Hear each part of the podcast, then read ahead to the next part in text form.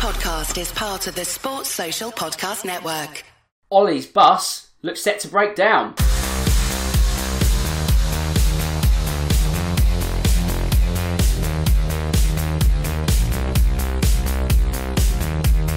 Hello and welcome to episode 9 of this season's Real Football Cast.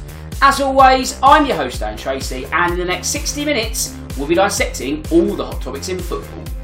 As per usual, we'll be discussing what's been going on in the Premier League over the past few days, while in addition to that, there are also some off pitch activities that have caught our eye and they'll be getting our attention in the next hour. It's been another incredible week of football, and this week it's two up top, but what a two it is, and that means leading the line around the captain's armband is Karl. So, Karl, how have you been since we last spoke? Yeah, really good, thanks, Dan. We've had another action packed weekend of Premier League football and, and VAR chat, so looking forward to getting into this one again. Top man, and also that means you're joined by Fulham fan Matthew. So, Matthew, I hope all is well. How have you been, not just this week, but I guess these past 24 hours? Yeah, slightly more upbeat than I have been on previous podcasts because I can finally discuss a Fulham win at some stage. and we're going to get into that later in the thing. So, yeah, slightly more upbeat than normal, which is hopefully a good thing. Absolutely, mate. And also a quick hi to Max, who's on a scouting trip for us this week. So hopefully he will be back in the fold next Tuesday.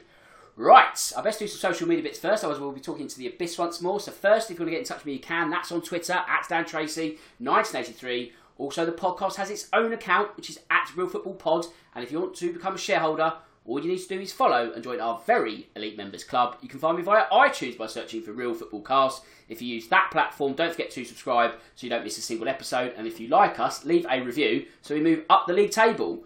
And if you're not a fan of all things Apple, you can find me on SoundCloud and Acast.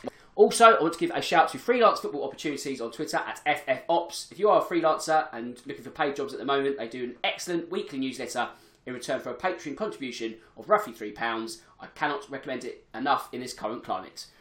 Right, it's time to go live. Where should we go first? Let's start at Old Trafford. And although the game itself was, well, little to write home about, shall we say, the fallout between Manchester and Arsenal, Karl, is uh, quite interesting because in a season where teams are already dropping points left, right, and centre, the Red Devils are taking this concept just a little too liberally. Yeah, you know they're having a really bad time of it at the moment, aren't they? And and to be honest, the, the football they're playing as well leaves, leaves a lot to be desired. Um, you know, they had a great result in, in the Champions League, didn't they, against PSG? Because I, I never saw that result coming, if I'm honest, um, especially away from home. And uh, you know, United have just become one of those sides that you know, poor performance, poor performance. Then they have a you know a reasonable performance and a good win, and you think, okay, could this be what sparks things and gets them going? But then you know, the following game, they're back to you know not particularly being very exciting.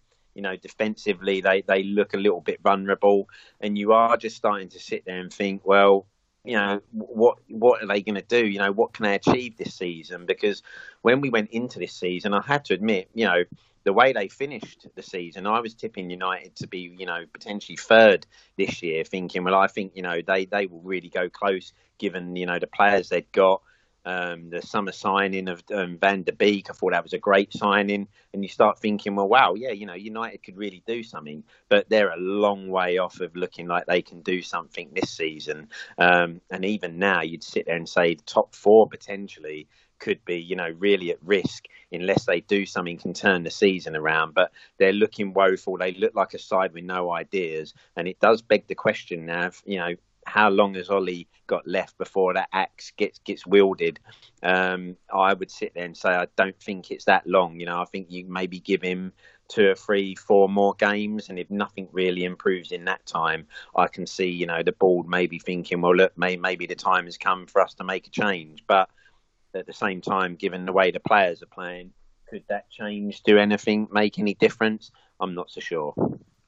I mean, when you look at United, as you say, Karl, it's almost the fact that they ended the season, and obviously it has to stop, It's probably the worst thing that's happened. Because all that momentum they built up towards the tail end of last season in that restart phase, they were flying. They've been a completely different team since. Cold, rotten. Pick your, your own term, but they've been absolutely useful. Sorry, useless. And Matthew, I think it's fair to say that United have got all manner of problems in all areas of the pitch. You know, we could pick any third and dissect it and sort of go, oh god, you know, they're bad because of this, that, and the other. Let's look at their midfield though, and I think really the lack of continuity in terms of selection because you don't know who's playing, the shape, the the personnel. It's a nightmare from week to week. Yeah, absolutely. Man United have got a number of you know. I, I Pogba's one of these, you know, he wants to be classed as the world class player, but I don't think he's quite that. You've got a load of very good players.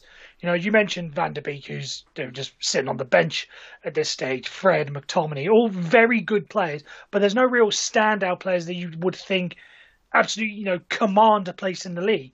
You know, Bruno Fernandes may be one, but other than that, there's not really that, you know, amount of talent that you think, you know, in years gone by that you know absolutely command a place on the team sheet. And so Ole is still you know trying to rotate things, trying to find his best system. And I think it's obviously come back come back to bite him. Absolutely. And Karl, when you look at Donny van der Beek, he didn't start United's first game against Palace, and you could probably think, okay, that's fair enough. You know, adjusting to new surroundings and all that. There will come a time when he should be straight the first eleven every week. It's not there yet. It's week seven of the season. He must be thinking, what on earth have I done here? Yeah, de- definitely. Because, like as you say, the first game you might have gone, well, okay, you know, he's just joined, settling in. United didn't have much of a pre-season, so he, he wouldn't have been able to get to know. So you kind of could accepted maybe the first one or two weeks, you know, just bedding him in and easing him in. But as you say, by now, um, and given the form that United are in, you certainly would be sitting there saying, well, I can't believe he isn't getting a start and a run of games now because, you know, unfortunately, we can talk about Pogba all day long, couldn't we? You know, I, I, I can't understand why now, you know, you do, you're not sitting there saying, well, actually, you know, Bruno Fernandes looks like he's got something good about him, so he would always probably be in your team, um, and then you're looking for someone to play alongside him. Well, Pogba's shown, you know, very hit and miss and, and can't be relied upon to be consistent.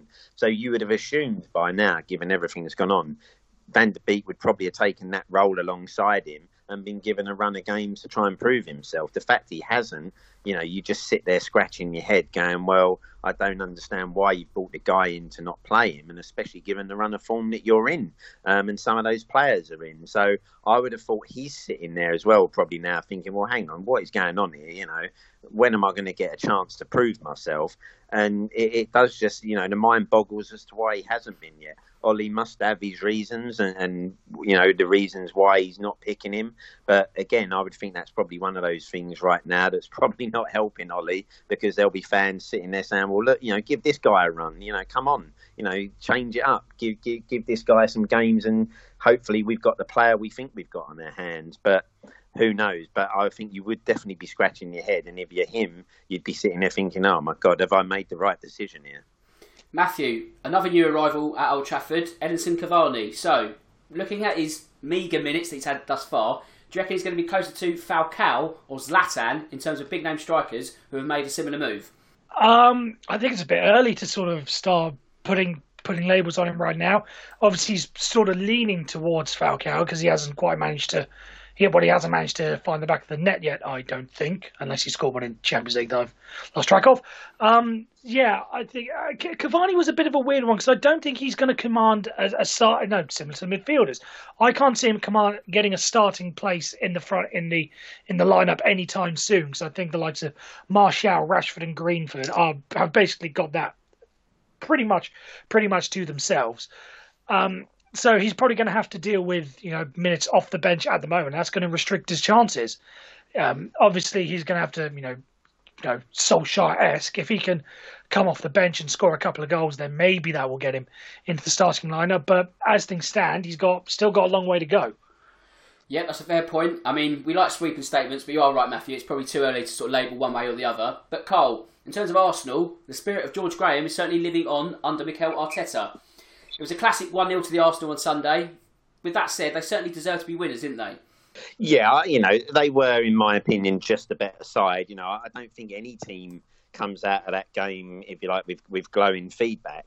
Um, you know, Arsenal didn't have to be brilliant to beat Man United that night, but they were the they were the better side on the night, definitely. Um, and and yeah, a good result for Arsenal because you know when we look at Arsenal, you know we've said many a times, Dan, haven't we, when we've discussed them, you know you could potentially go and play a podcast back from say two, three years ago, and we'd probably be saying the same things about Arsenal, where you know decent going forward, but just nothing at the back, and and that's what normally costs them.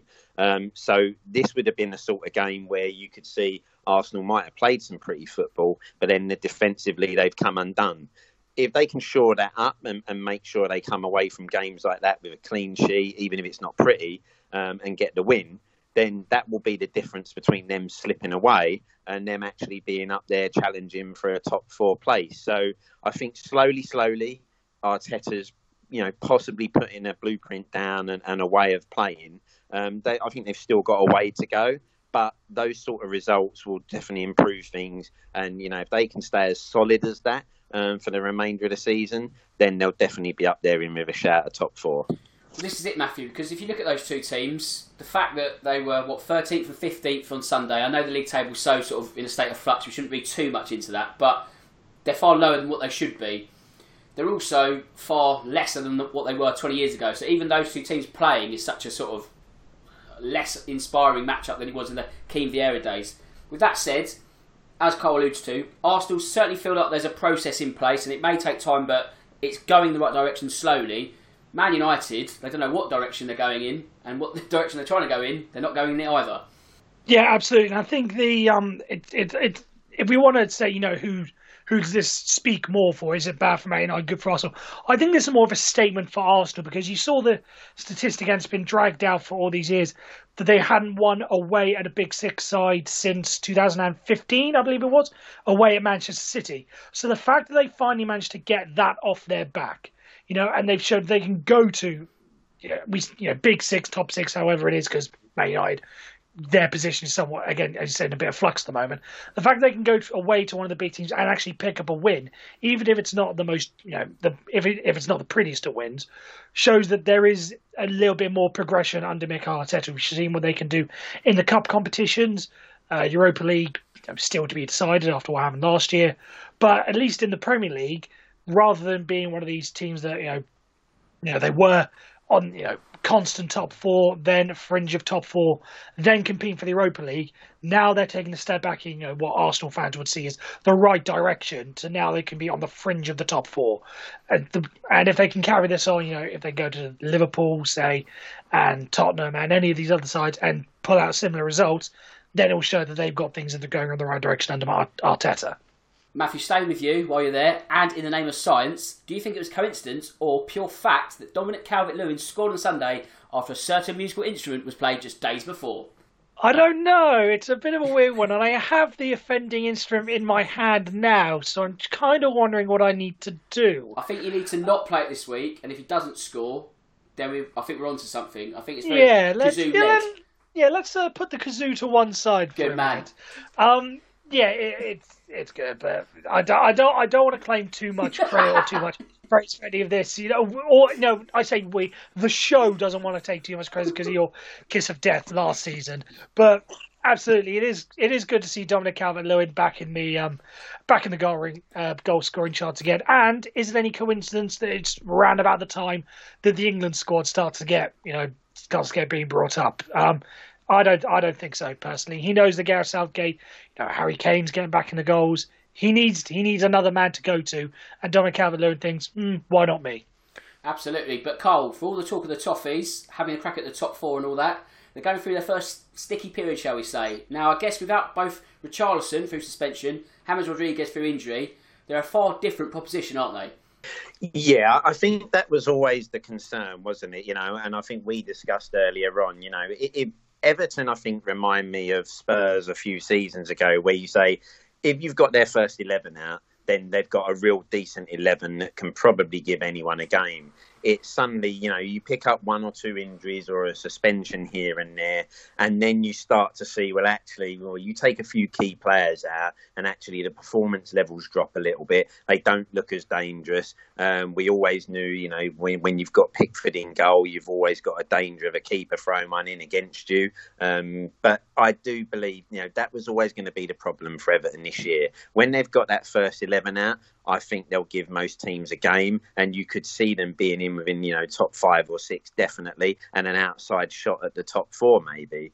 But you know those injuries have proved that those last couple of performances they look a little bit flat. They don't look the same threatening animal. Um, and i think you know if you're everton you will be sitting there thinking mm, this could be the thing that just kind of holds us up this season in the fact that we just haven't got the depth that can keep us pushing on that front and keep us where we need to be. And you know momentum's a big thing. If they don't get those key players back very quickly and they lose, you know, a couple more on the spin, then before you know it, you're looking at again a mid-table season, and again everyone sits there and go, "Oh, you know, a season that had such promising has just faded away again." So. Yeah, I, I do think that you know, unfortunately for Everton, it's going to be a season where they've got to rely on having those first eleven and key players available week in week out. But that's hard to do in the modern game. And Matthew, they were also without Jordan Pickford in goal after he was finally dropped by Ancelotti. So, what did you make of Olsen's debut? What did you make of the boss's comments about rotation after the game? Yeah, it just goes to show it wasn't all Jordan Pickford's fault. They can lose when he's not in goal as well. Yeah. Um, Olsen, he did he did okay. I don't think he can really be you know take blame for any of the for either of the goals that uh, Everton conceded. So whether or not you know, uh, Olsen's done enough to convince Ancelotti that he should he should stay in goals is a bit of a different one. Obviously, the circumstances surrounding Pickford being dropped and everything, I do think that there was there, there is a little bit of you know take him out of the firing line because of what's happened on social media recently and all that and all that sort of stuff. But I think given Olsen's display, I don't think I don't think it's going to be quite as easy or quite as simple as Carlo Ancelotti just shifting Pickford back back in after a week. I I think there's going to be some real competition uh, for that spot uh, going forward, and I don't think Olsen's really off off the back of the first game done anything to warrant losing it. No, I think he made some good saves actually. You know, I think unfortunate to. Uh, I think the penalty, which we'll get to now, actually, Karl, you can answer that question. So, Callum Wilson slotted it home, but what did you make of the Andre Gomes challenge, which led to that award? Yeah, you know, I, I, had to have a little, a couple of looks at this because you know when you see the replays, there's one angle where you can look at it, can't you, and go, well, I don't really see where there's a penalty in there. But then you can look at it from another angle and actually go, oh yeah, you can see where Gomes. It's just one of them ones, isn't it? You know, Wilson just gets there just in front of Gomes as he's looking to try and clear it. Um, and unfortunately, he's his follow through from trying to clear it catches Callum Wilson in the back of the fire um, and, and he goes down. And I think we've seen a couple of those instances this weekend of penalties like that, where you sit there and go, unfortunately, yes, it's harsh because you are just trying to clear the ball. But I think realistically, I don't think you can moan too much. I think you say Wilson just nicks in in front and then he kind of takes him from behind. So for me, I, I kind of felt, yeah, you know, it's not a penalty that makes me go, no, that's ridiculous penalty decision. We've seen a couple more that this weekend. You'd go, wow, I, I can't believe, I can't believe what I've seen there. Um, so that one for me was fair enough. Um, and like you say, it is just unfortunate. You know, he, he's not really probably been aware of what's going on around him, and Wilson nicking in in front of him, and unfortunately, he's paid the penalty for that, literally. Yeah, certainly weren't the softest one of the week, which we'll get to in a bit. So, Matthew, Newcastle, my new home team, they're not the easiest to watch, are they? But they certainly look better with Callum Wilson among their ranks. Now, their second goal was made in Bournemouth after Ryan Fraser put the cross in. So, all in all, do you think Wilson's goals across the season will manage to keep the Magpies just clear of any real relegation drama? Yeah, absolutely. I don't want this to be, you know, just a Callum Wilson. I think there is a decent squad in Newcastle, um, in the whole of Newcastle, that will see them, you know, safely to about 12th or 13th. But you do get the little sense that Callum Wilson is going to be one. If he, if he's out of the team, you don't see where the rest of the goals are going to come from. You don't see the likes of Joelinton or Almiron, you know, contributing double figures, as it were. They they could probably get close to that, but not in, but not enough to make you think, yeah, they'll be fine without Callum Wilson. I think he's, I think he's going to be the main driving force, and if he can, I think no. Uh, Karl mentioned a couple of weeks ago. A lot of his goals may come through penalties, as we as you saw on the weekend. But there is a there is a good there is a good player in there, so he should be able to keep Newcastle relatively safe.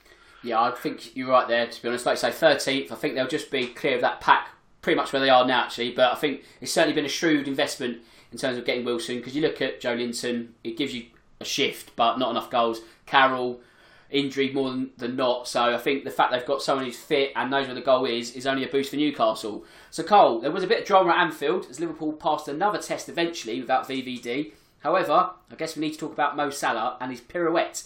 Now people say, ah, well, we don't want to see that in the game, but when you see that, we don't really, do we?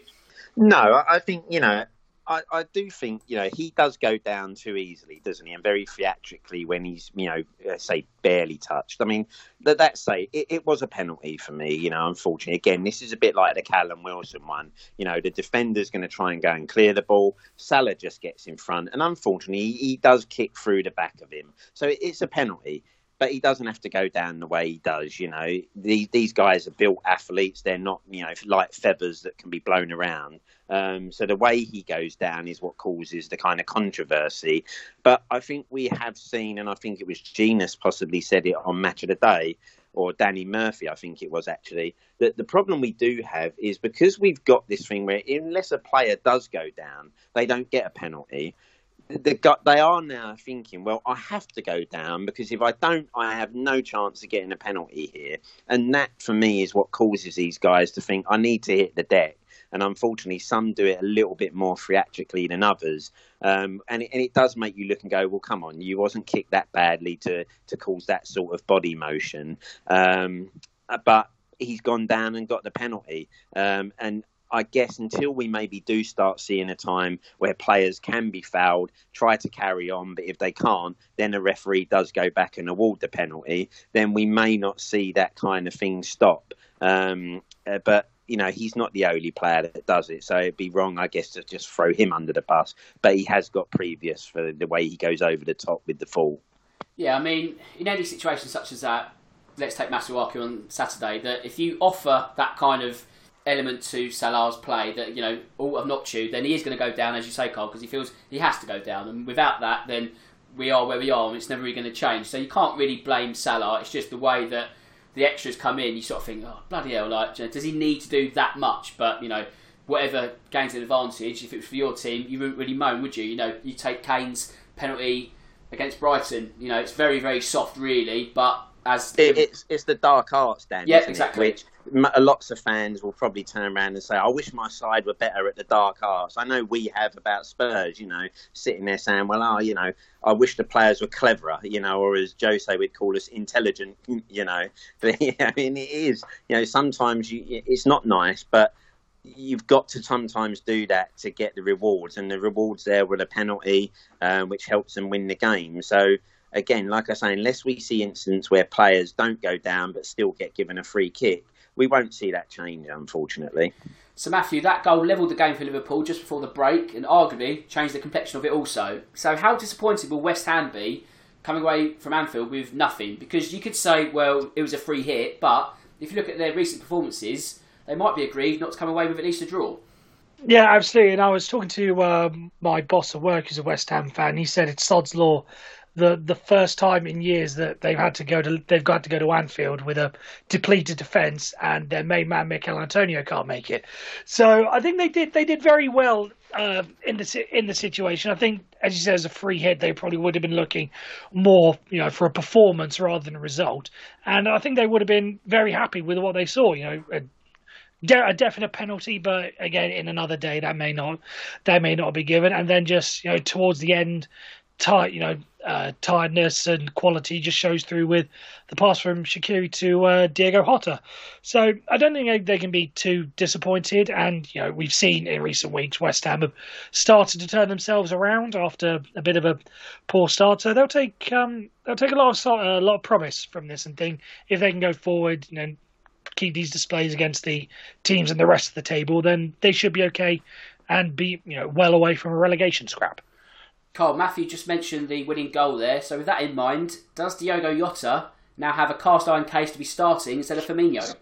Yeah, I mean, obviously Firmino, you know, apart obviously he's not a regular scorer, but obviously he does bring a lot to his game. You know, he's a very clever passer of a ball, um, and he kind of links up well with Mane and Salah. But you have to say, you know, sometimes you know he does need to start scoring a few more to kind of justify his place. And if someone, you know, if Jota's going to get some games, come in and do well, then I think he does put him under pressure. You know, I, I felt he was a great signing for Liverpool when they got him because he was really dangerous for Wolves, got great pace, seemed to have a good eye for goal, and I thought that was a brilliant bit of business when they got him from Wolves. And so far, he's kind of started well in in you know the games he's played for Liverpool, and like as you say, he is now knocking on that door and giving Klopp a headache to kind of say, well, listen, you know, I think I deserve a start here and, and if he carries on that form whenever he gets a chance, then I don't think it'll be long before maybe he, we do start seeing him in the starting 11 more often. And Matthew, Liverpool are down to the bare bones at centre back, there's no doubt about that. But on the evidence of Nathaniel Phillips' performance, you wouldn't really know, would you? So, what did you make of his offering on Saturday? Um, I thought it was reasonably well given the given the circumstances. I think you know, similar to us, I think he was he would have been given a bit of a free hit, as long as he didn't make any catastrophic errors along along the line. I think, given given the circumstance, I think he would have been would have been okay. Not a lot would have been expected of him, but he he did reasonably well, and I don't see any reason why. I think I, I believe he got man of the match from I don't know if it was officially Sky or if it was from some other outlets, but I think that just goes to show that he can sort of hold his own in the Premier League. I don't know if it's going to be enough for you know, Liverpool to say, right, we definitely don't need to go and buy a centre back in January because we've got this amazing wonder kid coming through. But it should certainly give Jurgen Klopp just a little bit of, you know, a little bit of a safety barrier to think, no, I don't have to force Fabinho into that position. I don't have to force, you know, I saw someone talk about Jordan Henderson playing centre back. I don't have to force anything because I know I've got this guy who's ready and available for me yeah, it eases the crisis ever so slightly, but I'd be very surprised if Klopp did dip into the market in January if the right option's available. Because you know it's all very well saying, "Oh well, just go and buy someone in January," but January's a notorious window to get value and real targets, especially for clubs at the very top. Because usually your rivals or clubs in Europe don't really want to sell at that point of the season. So we'll have to see how that one pans out. But let's go to North London now. Because although Tottenham versus Brighton isn't really the story, Graham Scott certainly is. And Karl, what did you make of the news that he hasn't been allocated a fixture this weekend? Yeah, not not surprised if I'm honest, Dan, because Good. I think you know, we, we, yeah, and and well deserved, let's say. But when you make a kind of mistake that he's made there for all the world to see, then I do think you know someone has to do something to kind of say, listen, you know, you really dropped one here. Um, uh, and you know we can't just suddenly brush it under the carpet and start picking you next week you know because i do think when a ref makes an obvious decision like that they need a bit of time out you know to reflect and also you know i don't know whether there's more training needed or something like that but that the kind of error he made the other night was was so bad that you had to say, well, wow, come on, you know, are you really going to let a referee ref games of you know mass importance when he clearly can't make an obvious decision like that one? Um, so I, I'm not surprised to see him pulled out. I don't think he'll be more than a week, though. I'm sure he'll be back after this weekend's games refing. Um, and by that time, given this weekend, I'm sure there'll be another VAR decision that will happen that will take everyone's attention away away from that one. Um, and he'll kind of fit back in, and not too much will be said about it. You mentioned VAR training. Can you imagine if there was, I don't know, like let's say it's in Guildford or something, you have to go there for the day, like a health and safety course, and you just have to play with the controls and sort of use VAR a bit better. Yeah. I think that's what we We're, need we're going to show you 10 tackles on the screen. Pick out the ones you think are dodgy. and at the end, you'll get your certificate. I, have managed to complete the VAR training course, and, and you're back in. I think I think we're on, uh, we've hit it, Karl. That's it. We've nailed it. Fantastic. Let's get on to the FA because I know they're big fans of this show, so they'll probably be implementing that within a week or two. So we're sorted on that front. But Matthew, me and Karl dissected this at length last night, so I'm always keen to get a neutral's view. That being you today do you think Brighton's goal should have been chalked out? And what on earth was Graham Scott actually looking at? Um, I personally don't think it was. All, I don't think it was all that bad. Personally, I, I I thought it was a fair challenge. Personally, I don't get what. I mean, I've always said that I'm on the more, you know, on the more favourable physical side, I come from the Sam Allardyce, Bolton, Tony Pulis, Stoke line of thought in most things. Um, so maybe that's kind of playing a little bit of um, confirmation bias in it. But I don't think it was all that egregious of a of a decision personally. And at the end of the day, what are you guys complaining about? You won. Does it does it really matter? The, you know, the end, oh, not the end justify the means, but you, get, you get what I'm saying. If you'd have gone and drawn one one, I think this would have been a much more major talking point. But really, just just call it off. It was fine. It wasn't. It wasn't. It wasn't. Uh, it wasn't as bad. It, let's just say it wasn't as bad as the Pickford Van Dijk incident. Yeah. I'll call it that. Okay, so I don't. I, don't- I don't think it really deserves all the attention that it's getting. You're right in the sense that it'll be forgotten by Friday because Spurs won, and it's just as Karl says, you'll probably have another VAR talking point on this show next Tuesday. So I'll, tell, it- I'll you. I'll tell you one thing. If it's Yeah. the other way around, if it's a Spurs player doing that to a Brighton player, yeah, are we? And it's not Jose Mourinho talking about it afterwards. Are we having the same conversation? I Uh, don't think so. No, probably not to be honest. But I guess you know that's not trying to be too biased because I'm trying to be as subjective as possible. But that probably comes down to big club, small club, isn't it? And you think, okay, oh, they're getting the decisions and so on and so forth? So in the grand scheme of things, you're absolutely right, Matthew. That doesn't really matter. I think it's more a refereeing issue about the standard refereeing. Is that fair, Karl? Yeah, I, I, you know, I, I'll be honest with you. You know, I like to consider myself as a Spurs fan, but as a football fan in general. So, you know, e- even if that if that was Brighton um, and it was the goal that led to Spurs winning the game, as much as I'd take it, I still would be sitting there after the game saying, "Wow, you know, you've got to feel for Brighton because that is a horrendous refereeing mistake." And I would still be sitting here saying that is a referee that if they're missing obvious things like that, then that guy needs to be dealt with. Um, and, and I think that's the biggest issue, isn't it? I, I don't think it depends necessarily on what the result of the game was, um, who it was. I think we're very conscious at the moment with VAR and that coming in around how the referees perform, um, the decisions they're making, and are they missing some real obvious ones? And I think the, the biggest worry that that has highlighted is, you know, we, we called it the other week, didn't we, about, you know, are, are the VAR referees, you know, prepared to overrule someone that they believe might be higher up the ranks than them? And again, I think this is one where you sit there and go, we've had a VAR referee tell the actual on-pitch referee, you might have missed something here and you might want to go and look at it. And have we seen a situation where that referee is so adamant not to make himself look bad and not have that initial decision um, highlighted that he just sits there and says, I've seen it in my opinion, yes, it's a foul because even if the guy wins the ball, he goes through the player as well afterwards. But I don't want to make myself look silly and overrule myself here. So, no, I'm giving it.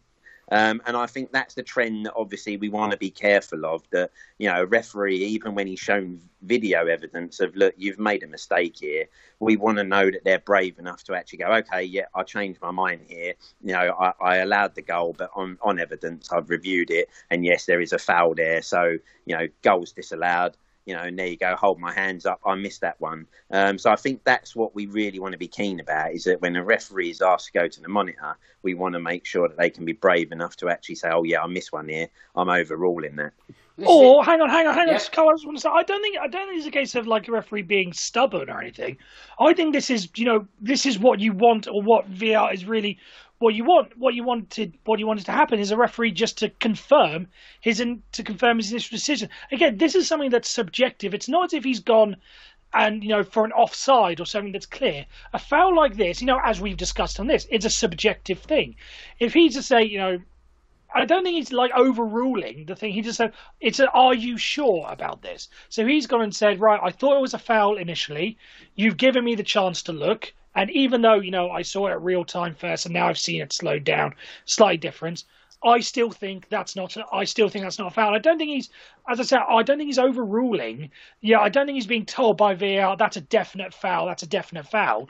I think it's just, uh, it's an "Are you sure?" And he says yes, and I'm okay with that personally. well, I, I'm okay if it's not a blatant error.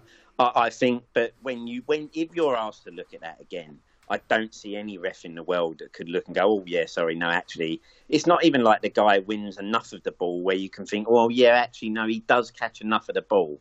If he, he catches a socks whisper, if anything. Um, and, and actually, we know at the moment you still don't. You can even win the ball and still be cast as giving a foul away by the you know going through the player. I, am very surprised that you know a referee has actually had a chance to re-look at that and not gone, oh yeah, actually no, I've missed one there. Yeah, I think the fact that John Moss has told him to go to the monitor is pretty much the clue. Now we never really know what John Moss has actually said, but for that to play out, you sort of think maybe there's a foul there. And I also think Graham Scott has maybe doubled down here and thought, right, you know, it's gone on for so long, I need to just stick to what I'm doing. And really, he's paid the ultimate price for not getting the game this weekend. So I guess it sits with him, and life goes on. You know, Spurs won, and thankfully, Karl, we're now six unbeaten in the league. So that actually is the longest run in the division thus far. So being a model of consistency certainly has its benefits when you look how competitive the table is at present. Yeah, and, and I think for us, Dan, you know, the real frustration is that we're second, but we should really be comfortably top at the moment. You know, I think we've got to sit there and say that Spurs at home have dropped, you know, seven points yep. um, so far. So you, you know, if you put those seven points on, which you know we should really have got. You know, no disrespect to the teams we played, but I, I, think we're probably a good enough side to have, you know, beaten Everton on the first day, or at least got a point we should we know we should have beaten Newcastle and we know we should have beaten West Ham. Um, so it's more frustrating when you see those points dropped because we could be comfortably first um, with a few points in hand, and then you are really looking at some momentum building. Of course, it's only six games. There's a lot more football to go. You know, if we were second and we've played 32 games, I'm getting excited um, and thinking, wow, something could be on here. Uh, there's a lot of football, um, but all you can do is win the games that you do. And we're probably one of the only teams, as we've said, that have got some form of consistency going at the moment. Um, because this is a league so far where we've seen teams can be hit and miss one week to the next. So if long may it continue. Um, but we, we still need to get a lot more solid in what we're doing, especially defensively. And Matthew, before we move on, we'd best talk about Gareth Bale. Back in the goals from a Tottenham point of view, but how pleasing is that for you from a Welsh capacity? It's absolutely perfect. He's hitting form just at the right time. As I said, it's this. This was never going to be about scoring goals or anything. Personally, this was all about getting match fitness. You know, nothing personal to you, Dan, but I don't care what Tottenham do, any, anything. So long as Bale is playing 90 minutes, Spurs can lose every game 8 0 for all I care. So the fact that he's getting some minutes under his belt, the goal will obviously be, be a boost of confidence. But yeah, it's all happy days. And I think it's, it's the world is a happy place when Bale is a happy man. So yeah, all power to him. Very good. Right, talking of goals, there were seven at Villa Park, and Karl Southampton might just be glad the referee didn't find an extra minute or two at the very end of that game. Yeah, yeah, that's one of those, isn't it? You know, and we could have been looking at a you know a five-five or a six-five turnaround because that they were looking really comfortable, weren't they? And then suddenly really hanging on at the death. Um, but they were, you know, the first half was a really good performance from them, very clinical. And, and in Ward Prowse, you've got a player that you know, if you give any set piece around the edge of the box now to Southampton and he's on the pitch, you're in real trouble because that guy's proved over a number of seasons that he's deadly from a set piece. Um, and Villa kind of didn't learn their lesson, did they? You know, warned once, did it again the second time, and, and he's punished them on both occasions. Um, I think you know Villa might feel slightly aggrieved about the first goal because I didn't think that was a free kick. You know, Walker Peters puts the cross in, but the guy is just attempting to block the cross, um, and I, I'm very surprised that that one got called back for a free kick. But then at the same time, I think Villa are lucky that there wasn't a red card in the first half for the handball on the edge of the box because for me, if, the guy doesn't touch that, uh, Walcott brings it down and he's in one on one with the goalkeeper. Um, but a great game of football, and as a neutral, they're the sort of games you want to see all the time. Absolutely. And Matthew, Southampton are beaten in five, and with James Ward Prowse celebrating his birthday on Sunday, doesn't get much better, really, does it? So, with the age that he now is, can he become even better? You know, has he reached a ceiling in his career? Will he just be, you know, a very good player for Southampton, or is there just more to come? It's a bit of a tricky one because I, because he he is the sort of player that uh, five or ten years ago would everyone would be saying, oh, he's he's he's going to be moving on to Chelsea, Man United, Arsenal, or anything next. But given the way that you know in the in the same way to Wilfried Zaha last or a couple of summers ago, where I said the West Ham, no Crystal Palace rather, don't need to sell him because you know they'd rather have you know have a decent performer and get the Premier League money over and over again, rather than sell him once and maybe drop out of the Premier League as a result. I think James Ward-Prowse could be one of these players that you know stays at Southampton and pulls out a very very good career for himself. You know, I don't I don't want to put him in the Matt Le Tissier category because I don't think anyone's going to stop that. But I do think there is potential for him to be you know a Southampton legend, as it was, if he can stay if he can stay the whole of his career there. I do think he is capable of making a step up, but not in the same vein as I've been saying with Wolves, and they could become a big club with what they're doing. But I do think Southampton could be a club that you know move and move up the table, and Ward Prowse could, you know, with his skills, not just from free kicks and set pieces, but just general all round play, could be a very big part of that. I guess Karl that with the Premier League being awash with so much money, you know, COVID aside, no one really needs to sell anyone anymore, do they? You know, if we go back 15 years ago, Le Tissier could have been sold to balance the books from Southampton, that kind of thing. But that kind of transfer doesn't really exist. It's more that if the big clubs really want someone, they will get them in the end. But there's no real desperation for the likes of Zaha to be sold, the likes of Ward Prowse. So if he wants to stay, then so be it. Yeah, definitely. Uh, like as you say, Dan, that is the thing, isn't it? There's, there should be no Premiership side anymore who need the money to actually sell someone off their books to keep them running. So as you say, none of them need to sell. I, the problem that teams like Southampton have uh, is that if they get a player who comes in and breaks through and suddenly sets the Premier League alight, then all you do is just alert the big boys who are looking for that next star um, and it's very hard for a club like that then to keep the player because you know I'm sure Southampton are probably not the highest payers. Uh, they certainly won't match the top kind of two or three teams, the big clubs. So, you know, when they get a star, someone like a Ward Prowse, if he now continues that sort of form throughout the end of the to the end of the season, then you are going to have the bigger sides looking. And of course, it it's more comes around with a player gets his head turned by you know the possible Europe playing in Europe Champions League, uh, lux, you know, luxurious contract that's going to get put his way with lots of money and lots of benefits and add-ons,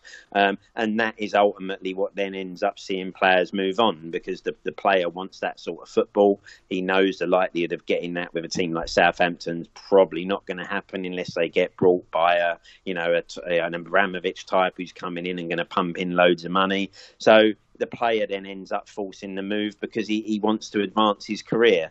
Um, and obviously, as we know, that there still is this situation, I think, where you know some players of those smaller clubs will feel they might not get a look in internationally because they're not playing for one of the top six, and that is all that ends up seeing a player move on um, in this era in the Premier League. because As you say, no club needs the money. Matthew, going back to Aston Villa, last season you could accuse them of being a little goal shy and very leaky at the back. They've probably fixed one of those elements, let's say the the, uh, the goals, but they're getting a bit leaky again at the uh, other important ends. So they've shipped seven at home in the last two home matches. Is there cause for concern for Dean Smith? I think there's a there would be a little bit of cause cause for concern, but I don't think it's major because I do think they would they will have enough goals in them to um, win more matches than than they or at least or at least be comfortable, even if they do have to win the odd game, you know, five four or four three. I think I think there is enough. Will Dean Smith, you know, think about getting a new you know, defensive midfielder or defender in the January window? It's a bit hard. It's a bit hard for me to say. In fact, it's a bit weird for me to talk about the January window. We're only in November. um, but yeah, I think I think there is. I don't. I don't think he'll be pressing to buy one, but you know, similar as we said with uh, Liverpool and getting one there. If there's one for the right value, I I wouldn't be shocked if they were to go go down that route. Fair point. I guess it also depends where they are come January. If they're sort of skirting around the top half, you think okay, it's not as pressing. But if you're 14th, 15th, looking over your shoulder, that might be the time to batten up the hatches, as it were. Um, something you could say for Burnley, but Karl, they lost to Chelsea, and Chelsea are also unbeaten in five. So that's the second joint longest streak with Southampton. You'd have to say on that evidence against uh, Burnley at Turf Moor, business as usual. Yeah, I mean, you know, Burnley, I felt played well against us. You know, at certain periods, they obviously weren't weren't as good and uh, that as they against Chelsea, and Chelsea kind of put them to the sword. And, and as you say, Chelsea have now got themselves on a little bit of a decent run. Um, and Burnley will need to sort this out quite quickly because, you know, as each week goes past, it's okay saying you've played reasonably well. But if you don't start picking up points, then, you know, it becomes harder and harder as the season goes on. So I think there'll be a slight concern there for Burnley.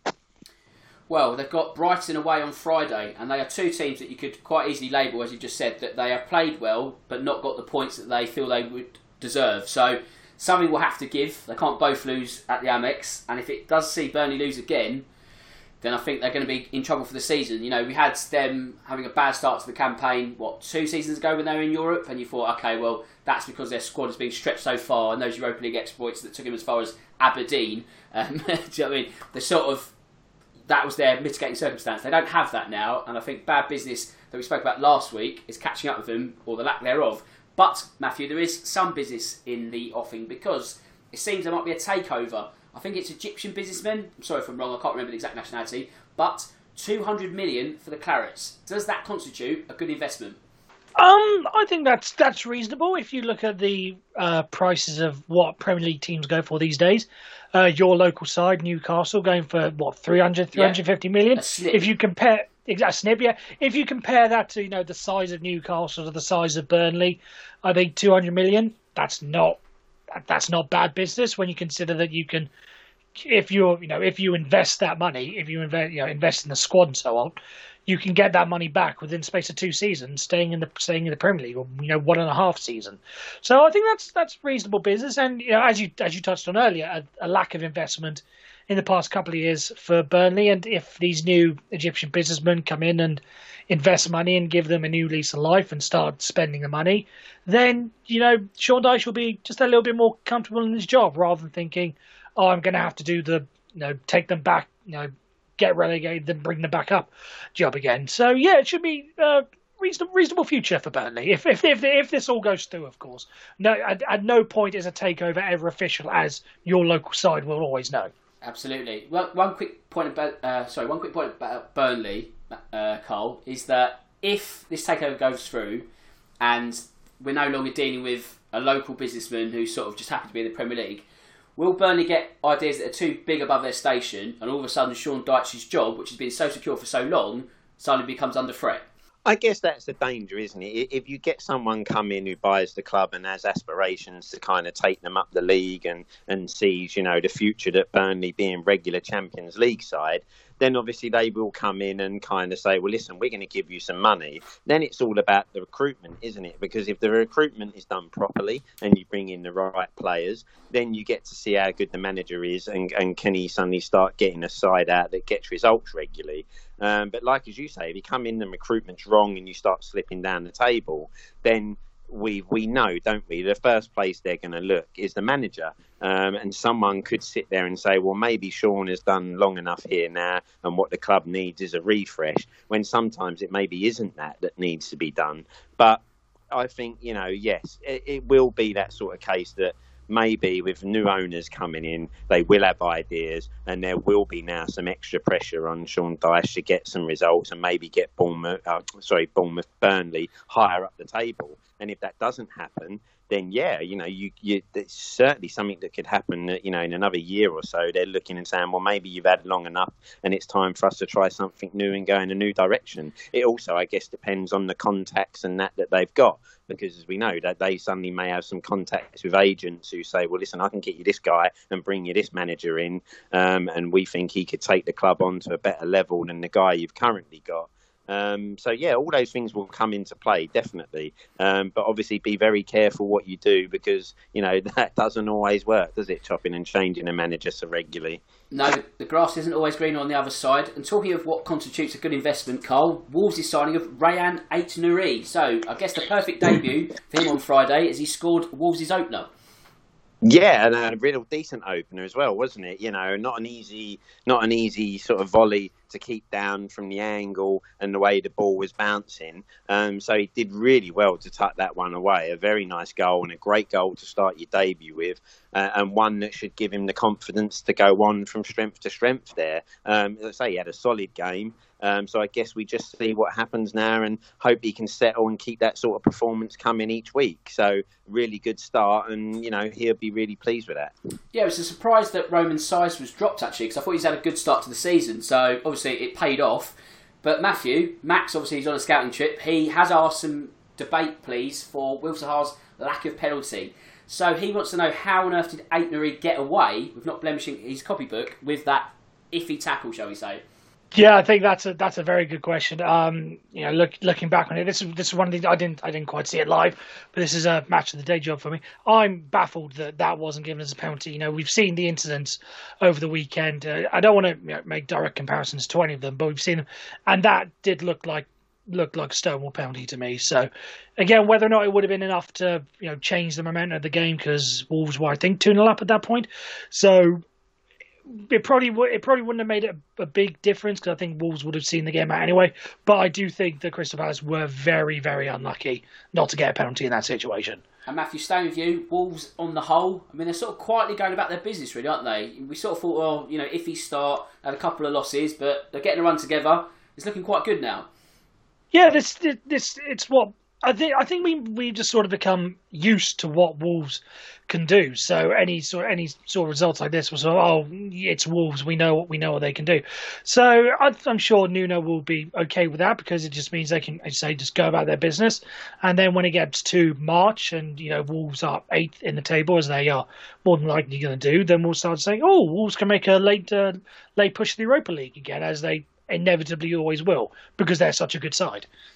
Right, Bramall Lane next. Now, Karl, Manchester City, this season it's been sort of hard to sort of find talking points because they're just sort of not quite clicking and they're not blowing people away and it's just sort of a bit matter of fact their kind of football. So it's hard to sort of know if they're good, if they're bad. Like, what do you think they've done in the first six weeks or so? Yeah, as you say, Dan, it's that sort of thing, isn't it? They haven't blown teams away. You know, they've had previous seasons where at the start of the season they're knocking teams for fours and fives for fun, um, playing some real exciting football, and you're sitting here thinking, well, you know, someone's going to have to do well to stop this team because this is a train at the moment that's going to just keep blowing through people. But this season, as you say, City have kind of been a little bit meh, you know, meh, yeah, okay, they're good in patches, um, but they're not exciting. They haven't kind of hit that ground running. Um, you always sort of think you've got a chance against them at the moment. You know, I think they've kind of lost some of that that fear factor that they had a couple of seasons ago, where you sort of just thought, well, just resign yourself to there's six points you won't be getting this season. I think now, even at home, you go there thinking, well, defensively, I think they can be got at going forward. Obviously, they're missing Aguero, which I think is really, you know, hit them hard. And the forward players haven't quite clicked, you know. So you're sitting there thinking there's not that fear factor at the moment. They're still a great side. You know, you've got De Bruyne, and if he's pulling the strings and on fire, you're in trouble because he's a great player and can spot any pass and play any pass. But as you say, they're, they're kind of going along, but they they don't fill you with any confidence that you think they could go and blow the league away but we do know, you know, they probably will be there or thereabouts. They just, I think for them, that main issue now is that striker, and I think they will need to go out and invest and get themselves a key man up front that can kind of maybe put pull everything together for them and give them that confidence to start going and beating teams heavily again. Absolutely. I guess we'll get a true measure come Sunday when they play host to Liverpool to see sort of what level they're really at because they're sort of just they're bobbing along. The league table is probably bit of a false position at the moment. I know they've also got a game in hand, so if they win that, it changes everything. I think. But as for now, it's just been yeah, just floating along the surface nicely. By that comparison, Matthew, Sheffield United are sinking like a stone. One point from seven. I think it's no win in ten or something across both the last season and this. It's not looking good for Chris Wilder's men, is it? It's not, and I think that they're just sort of um, I, th- I did point that Max touched on uh, recently. I think the fact that the loss of the loss of Dean Henderson being one, and the loss of um, Jack O'Connell, the centre back, was. I think I think that's just. Uh, he's he's. They're definitely. It's definitely not a case of a one man team with Sheffield United because they don't have a standout player. But I do think that the absence of Jack O'Connell, which means you know shifting about the defence and everything like that, has is really costing them this season. Um, and you know, I don't think they're going to be an attractive prospect. So I, I can't imagine anyone wanting to come to them in January again because I don't I don't think anyone's going to look at that situation and think, yeah, I want to be the one that comes and sorts them out. But I don't think it's really all that bad because Chris Wilder, you know, they were punching above their weight last year. I think it's just a case of coming back to back to the norm uh, at, at this stage of the season. So you can't really blame Chris Wilder for, for what's happened. There's only so much he can control, but yeah, it's just it's just what it is for Sheffield United, unfortunately. Yeah, I mean when you consider John Lundstram's not signing a new contract, there's almost a sense that perhaps people are sort of seeing the writing on the wall quite early and thinking, oh, do you know what? We've had a great run. be it a season and a bit, well, season, um, maybe it's time to try something new. And dare I say, if uh, Chris Wilder can't revive them, at what point does their chairman get a bit triggery and think, oh, you know, Christmas and all that might be time for a change, loyalty or not? So it's a difficult one at Bramall Lane. Karl, I know we were doing a podcast for Leeds Leicester. Well, we weren't doing it for that, but during that being on, so I watched about three minute highlights clip. All I could take from that game is that the Leeds overload got caught out massively last night. Is that a fair assessment? Yeah, I think so. Yeah, you know, I, I was actually quite surprised. You know, I, I, thought this could be a really exciting game because you know Leeds are Leeds are playing some good football. They're they're an exciting side to watch. Um, and as we know, Leicester they they are a very good side as well. But I didn't see a four-one result coming there at all. And in the end, to be honest, Leeds really didn't play you know, they were very sloppy in possession. Um, you know, Patrick Bamford had an off night after his recent hat trick the week before, and it never really got going for Leeds. And they just, I think, got caught out by a more experienced side who had the players to take advantage of them. Um, and they'll just have to hope that that's a blip because, you know, again, they've played some good football. They've had some really good results. And I do think we might see that from Leeds this season. You know, they'll have some really good games, but then there'll be the odd nightmare in there for them. But I think Bielsa will keep them going, and, and they'll still be. Yeah, I would say they'll be mid-table come the end of the season, but they they won't want a night like that too often because defensively they were poor. No, Bielsa won't allow another night like that. But you're absolutely right in the sense that they are going to have some volatile results. But that's just, I guess, the double-edged sword of the way they play. That when it works, it's great, but when it doesn't work, you get last night. So it is what it is for Leeds. Matthew, you've got three minutes full of West Brom. The floor is yours.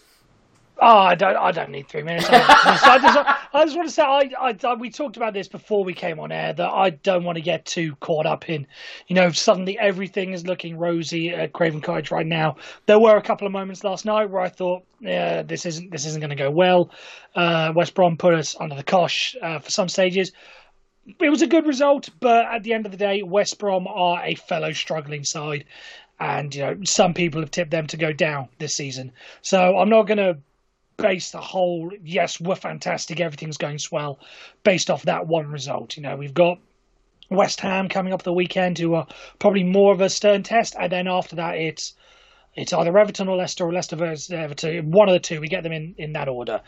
Um, so those are going to be the games where I can actually say, right, how we act- actually made improvement, or were we just lucky that we managed to get a decent result against you know a side that is going to be struggling at the end of the season. So I don't want to get I don't want to get caught up in anything just yet, but it's a one step in the right direction, uh, but it's certainly not a leap.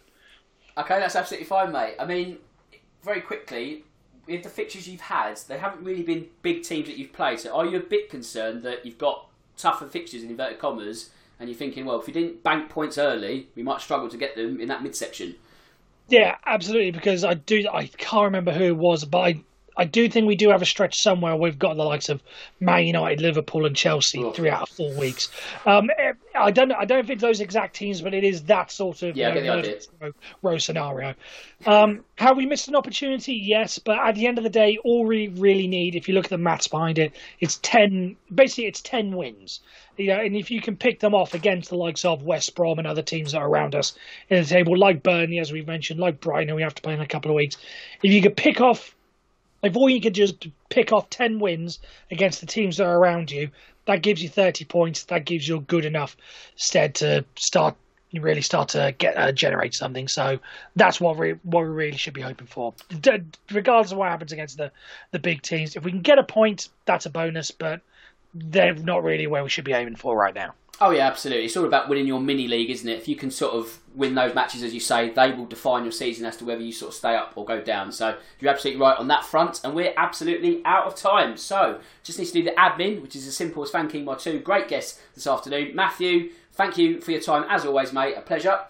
No worries, pleasure as always See you. Cheers, buddy. And Karl, thanks for wearing the captain's armband as usual. A sterling performance this afternoon. I hope you'll join me next Tuesday.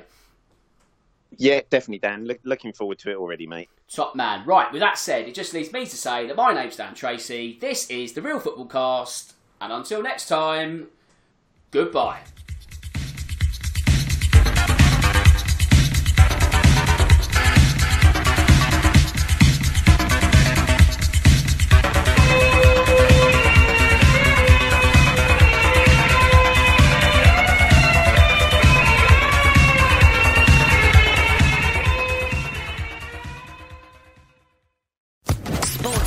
Podcast Network.